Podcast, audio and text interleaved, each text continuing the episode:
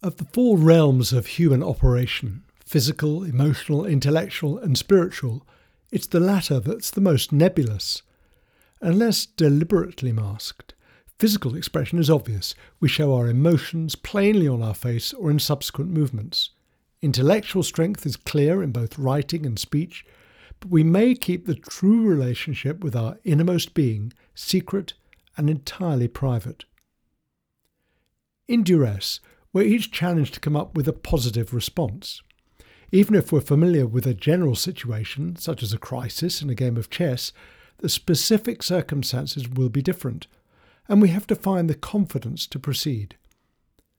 We can then look for a strategy to adapt and find leverage, or reassure ourselves that the perplexing situation is normal in its own way and will pass in time.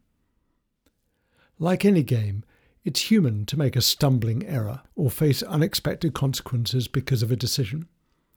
These compel us to double both our concentration and determination, regain the status quo, and hopefully move on to victory. Occasionally, our motivation, energy, or skills fail us, and the challenge appears to be overwhelming.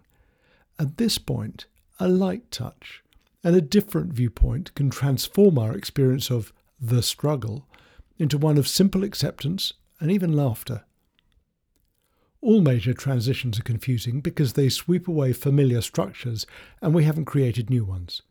The present is all we have, and through compliance to the demands of the time, we can create something better. As comedian Bill Cosby once said, if you can find humour in anything, you can survive it.